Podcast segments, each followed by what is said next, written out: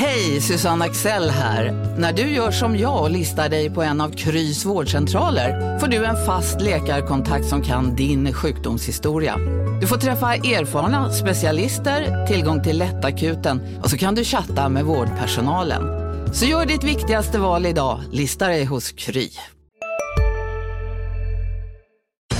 Makrorådet från Dagens Industri.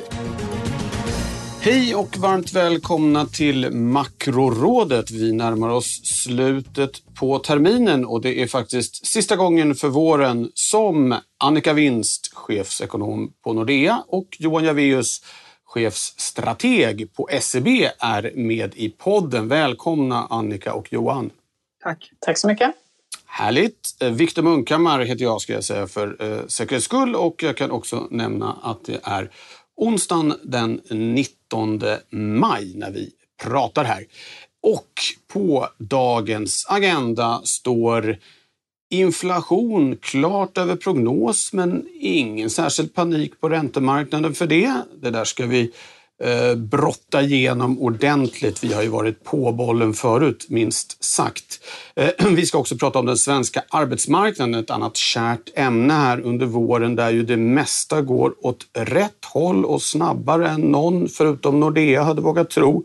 Eh, men där vi har allt tydligare problem med långtidsarbetslösheten. Vad ska man göra åt det?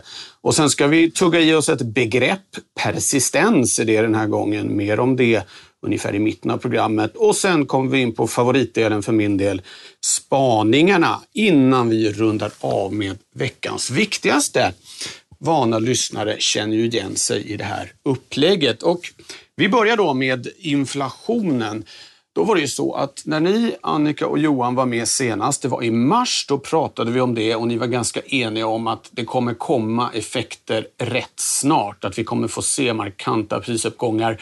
Och i förra veckan fick vi då lite av en catch-up-effekt i USA där kärninflationen var 3,0 och det som man ibland kallar headline-inflationen var en bit över 4.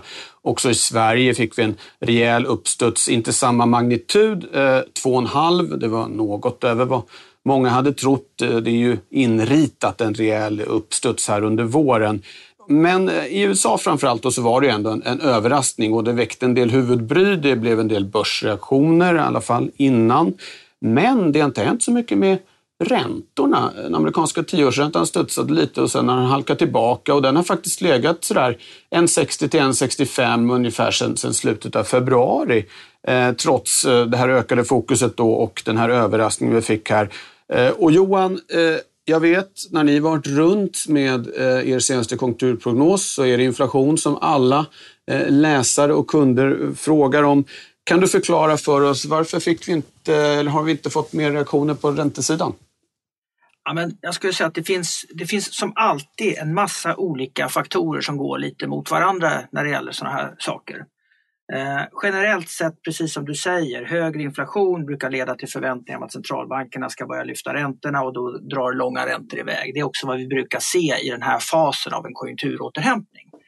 Men sen är det alltid så att om folk oroar sig för inflation och därmed för att eh, aktier kanske är övervärderade om räntor och sånt ska upp, ja då kanske man säljer börsen och så flyr man in i obligationer istället och då får man en motsatt priseffekt, åtminstone tillfälligt på den typen av tillgångar. Så jag tror att det är svårt att dra några eh, några långtgående slutsatser just av den här senaste tidens eh, utveckling.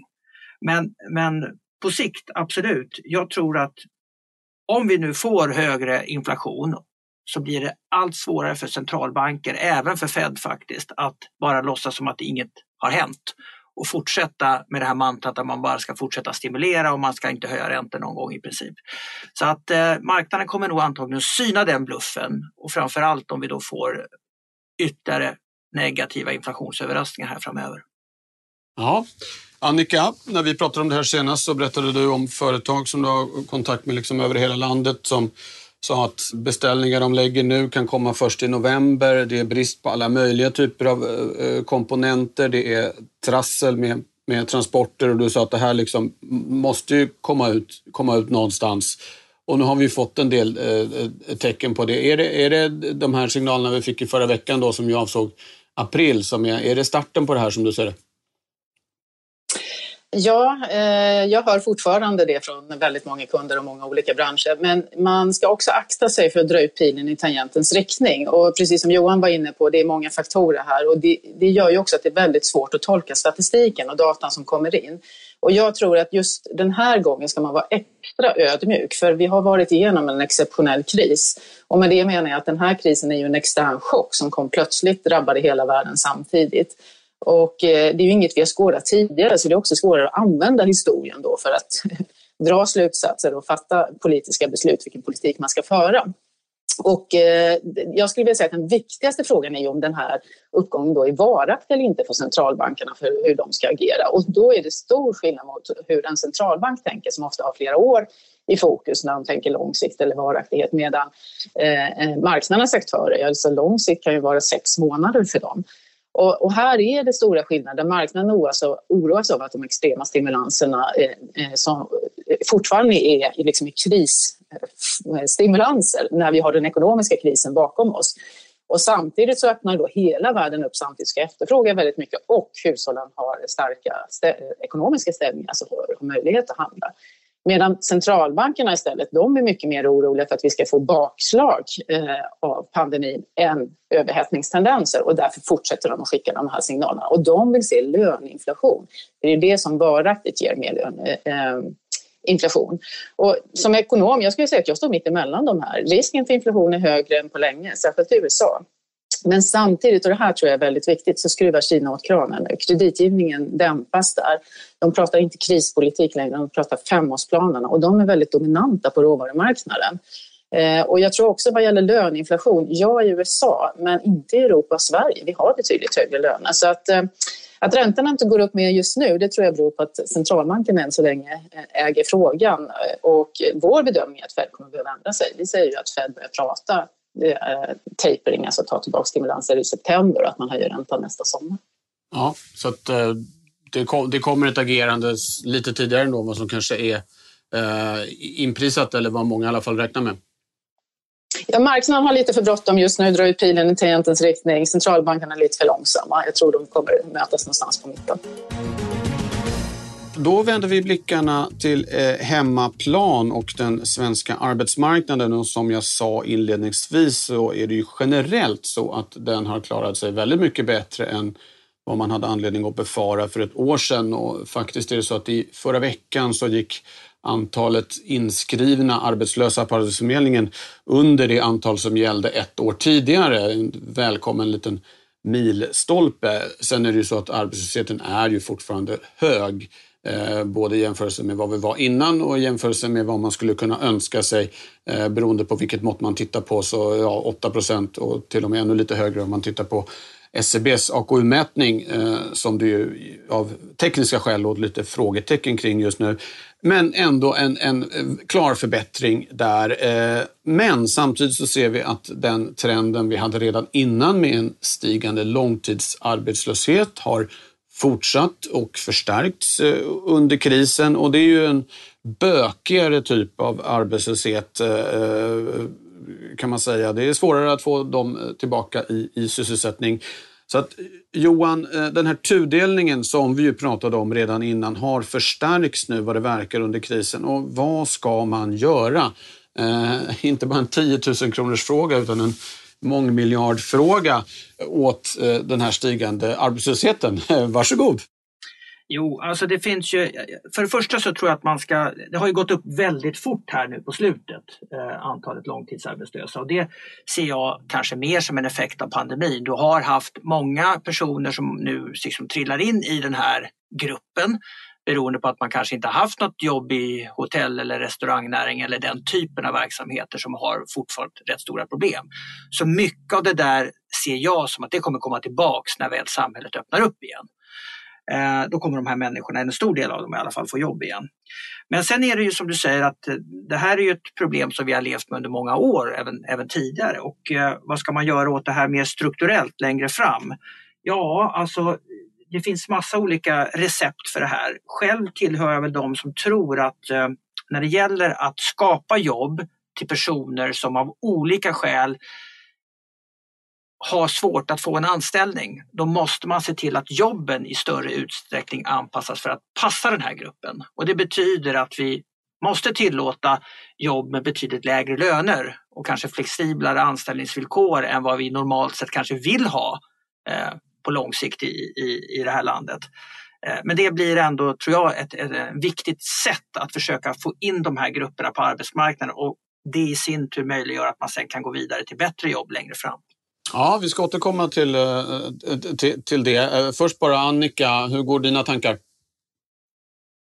Eh, jag håller inte med dig uh, i din beskrivning uh, och jag förstår att jag provocerar när jag säger så, men det är viktigt jag att vara noggrann. Jag tycker det är välkommet att du säger så. ja, vad bra. Kanske inte alla som lyssnar, men, men det är viktigt att vara noggrann här och det är därför jag tar upp det. För det är ganska få som ändå blir långtidsarbetslösa. Det är inget permanent tillstånd, vilket det tycks som att man målar upp det nu. Och därför är det viktigt att dela upp arbetslösheten. Alltså, precis som Johan sa, vi gick in i en kris, en pandemi. Det är klart att arbetslösheten stiger, men normalt brukar man prata om både korttidsarbetslöshet och långtidsarbetslöshet. Och man brukar dela upp den på månader. Och tittar man på korttidsarbetslösa, alltså de som har varit arbetslösa ett halvår, så toppade den arbetslösheten redan förra sommaren. Det pratar vi nästan inte alls om. Det är ju jätteviktigt viktigt. Den är dessutom lägre än vad det var före krisen. Tittar man istället sen på 6 till 12 månader de står ju då lite längre ifrån arbetsmarknaden. Då brukar den toppa sex månader efter att den här upp till sex månader toppar. För att först tar ju arbetsgivarna de som är närmast och sen tar man de som står Eh, näst därefter. Och det brukar vara ett halvår senare och så var det den här gången också faktiskt. I år, vid årsskiftet så hade vi toppen i de som var arbetslösa 6-12 månader. Och sen därefter börjar man ju anställa de som varit arbetslösa 12-24 månader och det är den gruppen som många pratar om man pratar om långtidsarbetslösa. Men att den har hoppat upp just nu, det är precis som Johan säger, det är 12 månader sedan vi gick in i den här pandemin. Och eh, därför så, så, är det inte konstigt att vi får en högre arbetslöshet efter det här. Men då är det också viktigt att titta på om man tar nya långtidsarbetslösa som andel av de nyinskrivna arbetslösa för ett år sedan, alltså man jämför under pandemin, då är det färre än 7 procent som har blivit långtidsarbetslösa. Det tycker inte jag är högt med tanke på det som vi har varit igenom. Utan det är viktigt att, att ha nyanserna rätt där. Och jag är lite orolig att politikerna, när man hör både regeringen och oppositionen, har så stort fokus på den här långtidsarbetslösheten och vi har val nästa år, att man lägger fel krut där och resurser. De här människorna som är allra längst bort från, från arbetsmarknaden, eh, de har ju kommit in i arbetskraften på senare tid. Alliansen förde en politik där man ville ha in folk i arbetskraften och det är ju bra. Och jag hör också att finansministern gång på gång säger att det är ett skäl till att vi har hög arbetslöshet. Det har hon helt rätt i. Men det är ingen som vill prata om det här utan man pratar om arbetslösheten. Men, men eh, på, på lång sikt är det ju ändå så att eh, de som har, står långt från arbetsmarknaden med låg utbildning, språksvårigheter, som är nyanländ och så vidare och har man en kombo av det här, ja de har ju sämst förutsättningar och då tror jag att det viktigaste är att man riktar åtgärderna åt dem. Och det kan vara så att när man knuffar in allt fler i arbetskraften så är det vissa som är så långt därifrån så att de kommer faktiskt inte få jobb på den svenska arbetsmarknaden med den produktivitets... Eh, utveckling som vi har. Och då får man faktiskt hitta andra lösningar till de människorna och det behöver man ju förstås prata om och hjälpa dem. Men det är en mycket liten grupp som är där och som är där varaktigt. Ja, det är positivt och, och mycket då egentligen att, att tiden kommer att... Tiden och en öppnad ekonomi och en allmänt högre efterfrågan kommer eh, hjälpa oss med en stor del av det här problemet om jag, om jag tolkar din eh, syn rätt då, Annika. Ja, de som är allra, absolut allra längst ifrån arbetsmarknaden, alltså de som varit arbetslösa mer än två år, där, är det liksom, där får man ju reflektera över hur, hur eh, får man dem att bidra eh, på arbetsmarknaden och få en möjlighet att få någon form av försörjning på ett klokt sätt. Men det tror jag blir väldigt svårt för arbetsgivarna att lösa själva. Ja, då, då vill jag komma tillbaka till dig Johan, det du var inne på där i början, att liksom det finns en grupp som helt enkelt inte har en sån ja, produktivitet, det blir det tekniska begrepp vi använder här nu, men det får vara så, eh, som kan matcha de villkor som gäller på den svenska arbetsmarknaden. Och då finns det den här ekonomin, som man gig-ekonomin man pratar om ibland, som är just det här att man det, det, blir i praktiken, om än inte på pappret, klart lägre löner. Det blir en annan flexibilitet. Den dras ju med eh, rätt stora problem av, av andra slag. Eh, är det så, tänker du Johan, att hela arbetsmarknaden ska ställas om för att underlätta för att få in de här grupperna och att man ändrar på de kanske regler och i alla fall praxis som, som gäller? Har du också valt att bli egen? Då är det viktigt att skaffa en bra företagsförsäkring. Hos oss är alla småföretag stora och inga frågor för små. Swedeas företagsförsäkring är anpassad för mindre företag och täcker även sånt som din hemförsäkring inte täcker. Gå in på swedea.se företag och jämför själv. Hej, Synoptik här. Hos oss får du hjälp med att ta hand om din ögonhälsa. Med vår synundersökning kan vi upptäcka både synförändringar och tecken på vanliga ögonsjukdomar. Boka tid på synoptik.se. Eller handlar det snarare om att man behöver skapa en helt ny typ av kategori av jobb som inte är liksom Eh, det sättet vi i allmänhet jobbar på eller de villkor som gäller i allmänhet utan att man liksom sett, det här är specialjobb eller man ska säga. Det har ju funnits en del politiska initiativ kring det, extra tjänster och vara hetat och den typen av försök. Är det den vägen man får gå snarare än att ändra upplägget för hela arbetsmarknaden? Ja, men jag tycker inte att man behöver ändra upplägget för hela arbetsmarknaden. Man, däremot så behöver man bredda upplägget. Det måste, du måste tillåta fler olika typer av jobb. Och jag tycker inte vi ska gå en väg där vi har så att säga, specialjobb för till exempel nyanlända utan de här jobben ska kunna existera på samma villkor som andra jobb men det kommer att vara då ett lägre löneläge och de som inte kan få andra jobb som har bättre löner och, och, och bättre arbetsvillkor i det stora hela.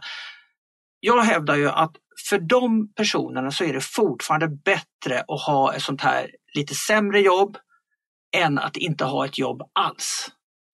För du måste så att säga, hitta en väg in på arbetsmarknaden. Det är det absolut viktigaste steget för att sen kunna ta, ta, gå vidare till ett lite bättre jobb och ett ytterligare lite bättre jobb och så vidare och lära sig språk och allting. Så att, eh, de här jobben är viktiga även ur den aspekten skulle jag säga.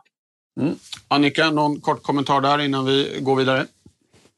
Nej, men jag tror att Johan och jag har ungefär samma uppfattning. Eh, att det, det, krävs, eh, det krävs förändringar och möjligheter för de som står allra längst bort. Men det, det är ingen generell lösning för arbetsmarknaden och det är det jag oroar mig över att politikerna pratar om det nu inför valet som det är det. Och då är risken stor att man påverkar eller går på hela arbetsmarknaden. Det vore olyckligt. Då går vi över till eh, begreppet. Eh, vi försöker ju varje gång i den här podden reda ut något ekonomiskt begrepp som då och då dyker upp eh, i debatten i folkbildande syfte. Och Annika, det är du som ska göra det den här gången och begreppet i fråga är persistens. Varsågod. Mm, tack så mycket. Och, eh, jag valde att tolka det på det här sättet. Eh, det vill säga att man pratar ofta om persistens i samband med arbetslöshet som biter sig fast eh, efter en ekonomisk störning. Den går sakta åt rätt håll, eh, men det är ändå eh, ett problem att den blir mer varaktig. Och då brukar man ha diskussioner om man kan använda penningpolitiken för att motverka det här, alltså föra en expansiv politik så att man löser problemen med, med arbetslösheten genom en bättre efterfrågan helt enkelt. Men det finns problem med det. Dels är det risk för trovärdighet och det finns också andra problem här. Man påverkar lönebildningen. Men jag skulle vilja säga att den här gången, och precis som det vi har pratat om innan här nu, jag skulle ha jättesvårt att se att Riksbanken skulle kunna påverka de som nu är långtidsarbetslösa och hjälpa dem, utan här är det struktur, det vill säga finanspolitiken, eh, som snarare ska, ska sättas in. Och det är också så att om man tänker på de här människorna som står väldigt långt ifrån arbetsmarknaden, då kan det till och med bli så att lönen faktiskt blir oviktig för de som ska anställa dem. Eh, det är en större kostnad att ta in en person än att, äh, än att inte göra det om produktiviteten är för låg. Och då väljer man att inte göra det och därför är det svårt den här vägen. Men det blir ju viktigt för centralbankerna med tanke på att det påverkar eh, ekonomin och penningpolitiken. Ja, tack för det Annika. Persistens. Då kastar vi oss över spaningarna och eh, Johan, eh, eh, jag river av ett eh, klassiskt talesätt som introduktion till din spaning. Jag hoppas att jag träffar rätt. Sell in May and go away. Don't come back till St. Ledger's Day. Ja, Blev det rätt? Du är, ju, du är ju helt inne på rätt spår. Det är så? Gud vad skönt. Ja. Ja, men vi är ju nu 19 dagar in i maj månad och eh, Vet ni hur Stockholmsbörsen har gått så här långt under månaden? Onsdag förmiddag. Ja, det får man ju skämmas lite, men känslan är att den har sidledes lite ner. Ja, nej, men det stämmer. Minus 0,7 här när jag tittade precis innan oh, började. Tur igen. Ja, men det är en bra illustration av att vi har nu gått in i den här perioden på året som brukar vara den klart svagaste för aktier. Och tittar man på Stockholmsbörsen så har den här perioden maj till oktober den har avkastat totalt sett 17 procent på 10 år. Och då ska vi komma ihåg att hela den positiva avkastningen den kom förra året, pandemiåret 2020 då vi hade en eh, enormt eh, bra fart i börserna från maj och, och framåt där. Eh, så att den här säsongeffekten, Sell in May and, and, and, Go Away, den är ju välkänd. Det är ju inte på något sätt någon nyhet och du kan hitta den i stort sett i alla börser. Så att eh, min oro, det handlar lite om att vi nu befinner oss i ett lite speciellt läge. Va? Det, det är så att min, mitt, mitt stora frågetecken det är att har investerarkollektivet idag liksom det tålamod som krävs för att hantera en sån här lite längre period av en börs som går siledes? Vi har en väldigt uppskruvad riskaptit idag med höga aktievärderingar och stora förväntningar om fortsatt väldigt snabbt stigande kurser hos många investerare. Vi har en noteringsvåg av nya bolag som ska in på börsen som åtminstone jag kan inte komma ihåg att man har sett något motstycke till.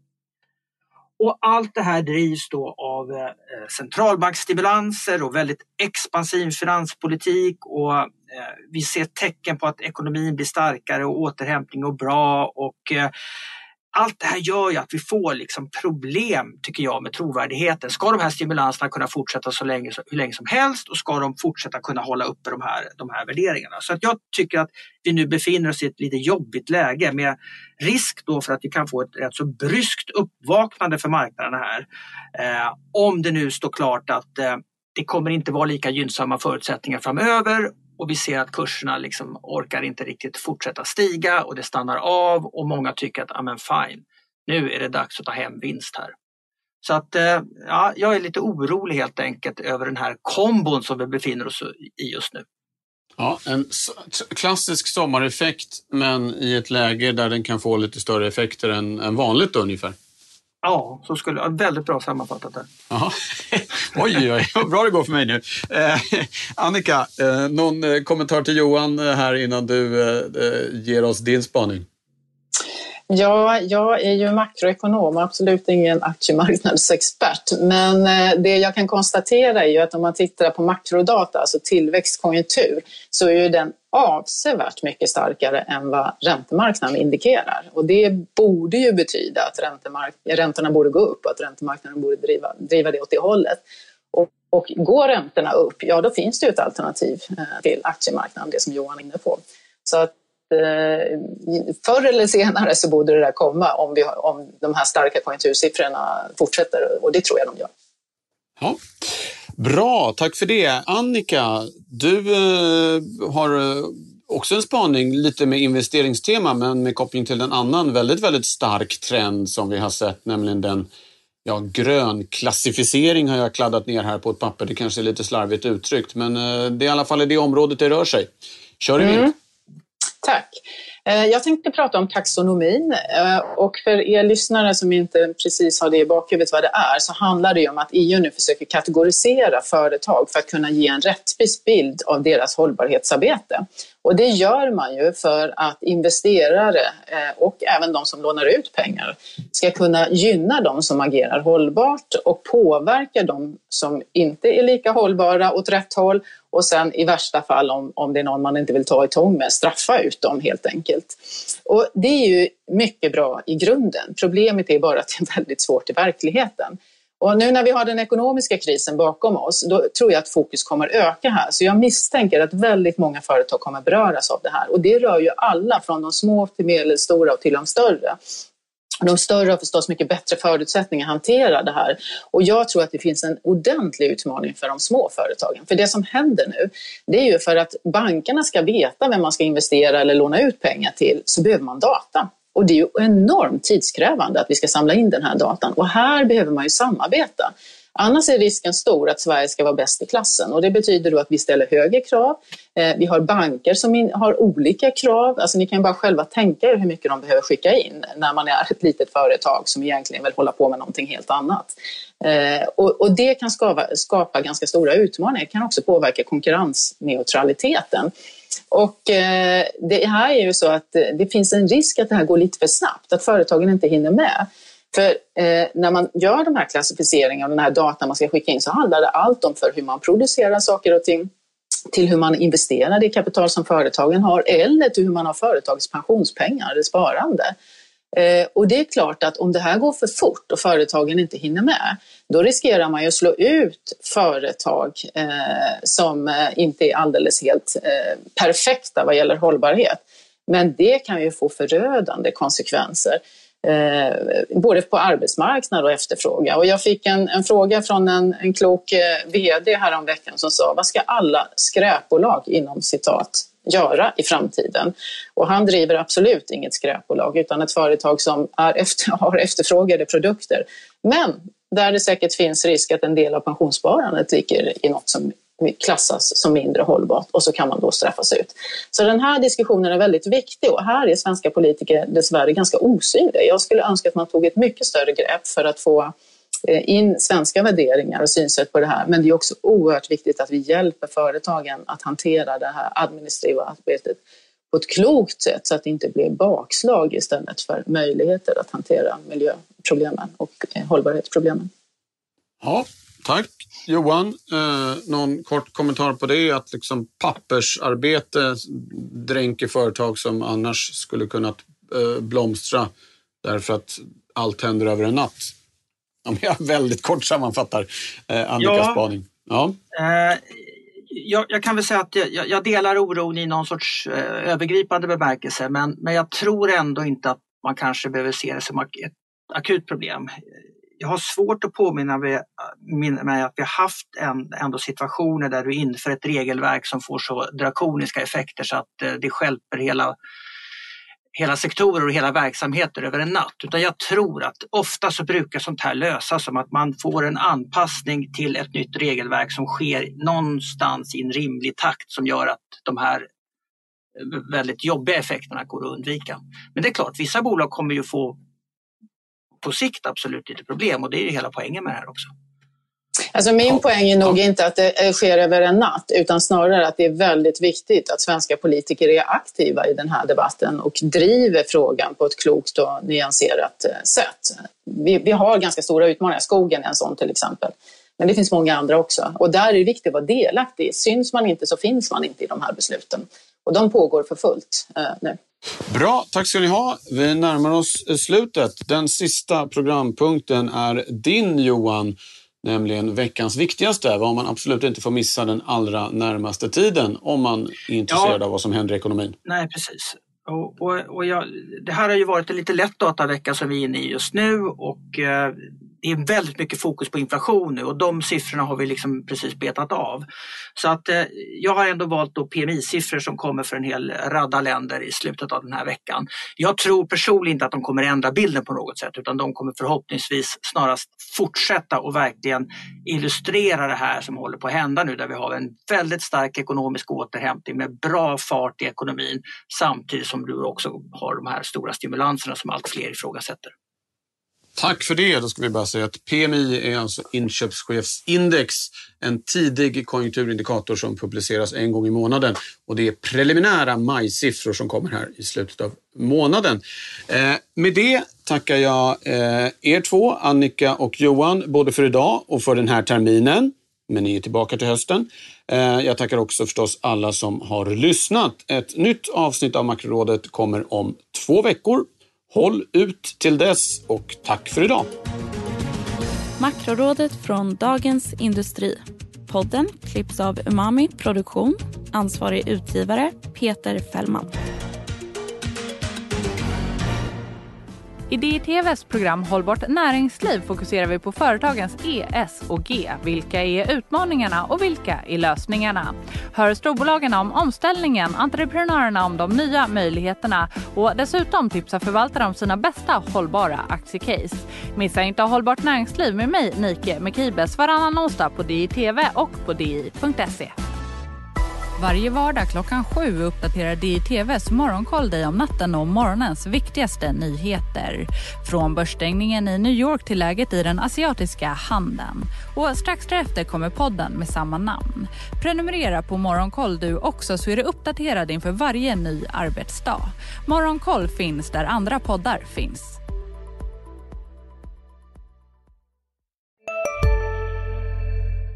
Välkommen till Maccafé på utvalda McDonalds restauranger med Baristakaffe till rimligt pris. Vad sägs om en latte eller cappuccino för bara 35 kronor? Alltid gjorda av våra utbildade baristor. Ska några små tassar flytta in hos dig? Hos Trygg Hansa får din valp eller kattunge 25% rabatt på försäkringen första året. Läs mer och teckna djurförsäkringen på trygghansa.se. Trygg Hansa, trygghet för livet.